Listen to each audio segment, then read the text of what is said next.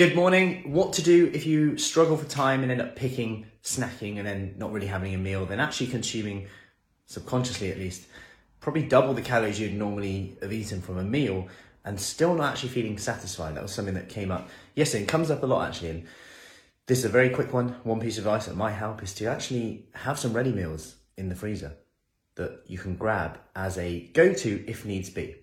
Now, this is I'm not saying that ready meals are the best, but they're definitely not the worst, and they are actually very good at the moment.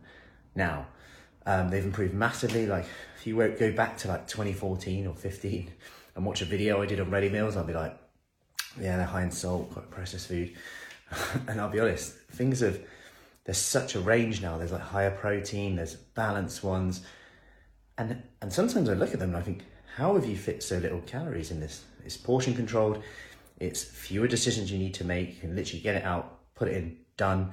You know that a lot of them, you know, certain brands are using good quality ingredients as well.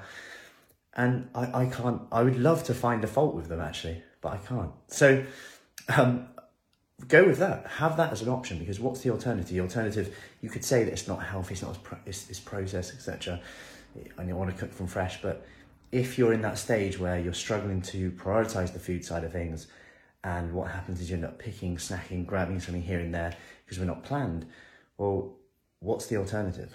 What's going to be, what's going to take you forward to where you want to be, how you want to look, how you want to feel, all the things that we say we want. You know, I have messages about people who, you know, talked a lot about, well, I need to lose weight to get that pressure off my knees. I want to be able to get up and down from the floor again. But then they're not willing to make that little adjustment there because it's a processed food. And then we've got to look at why is that? Because it's not healthy. What is health? Then we get deeper with this meaning. Anyway, I hope that helps. Have a awesome day. Any questions, let me know, and I'll see you soon. Take care.